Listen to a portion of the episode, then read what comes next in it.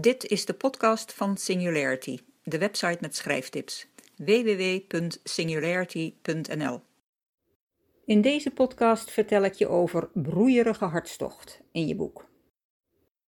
Begeerte, in de zin van hartstocht en verliefdheid, is een intens menselijke drive die iedereen wel eens heeft meegemaakt.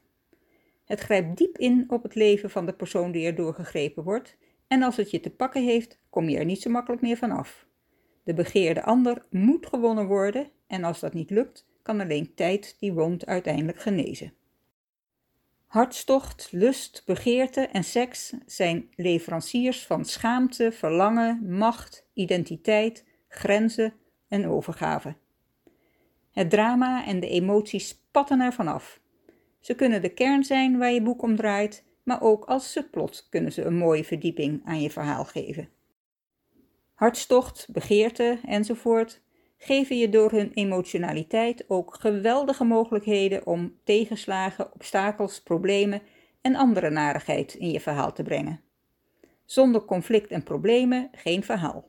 Want twee mensen ontmoeten elkaar, er slaat een vonk over en ze leven meteen nog lang en gelukkig. Dat levert geen verhaal op. Ook Assepoester had het zwaar voordat ze eindelijk haar prins kreeg.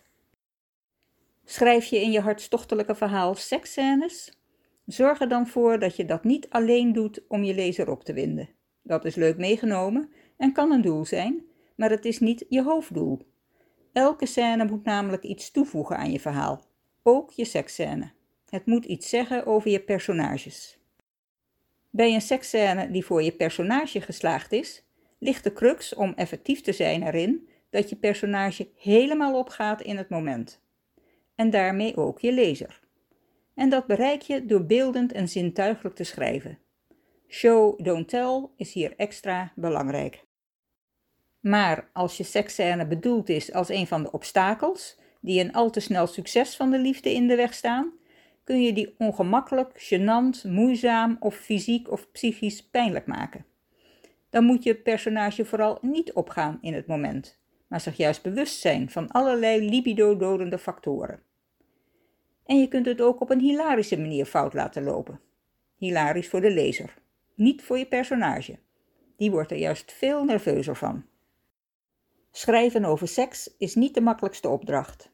In het artikel op de website vind je een link naar meer tips. En nu ben ik aan het einde gekomen van deze aflevering. Ik wens je veel plezier met je pikantjes. Oh ja, vond je het leuk? Heb je er wat aan? Maak me dan blij door het te delen. Dankjewel.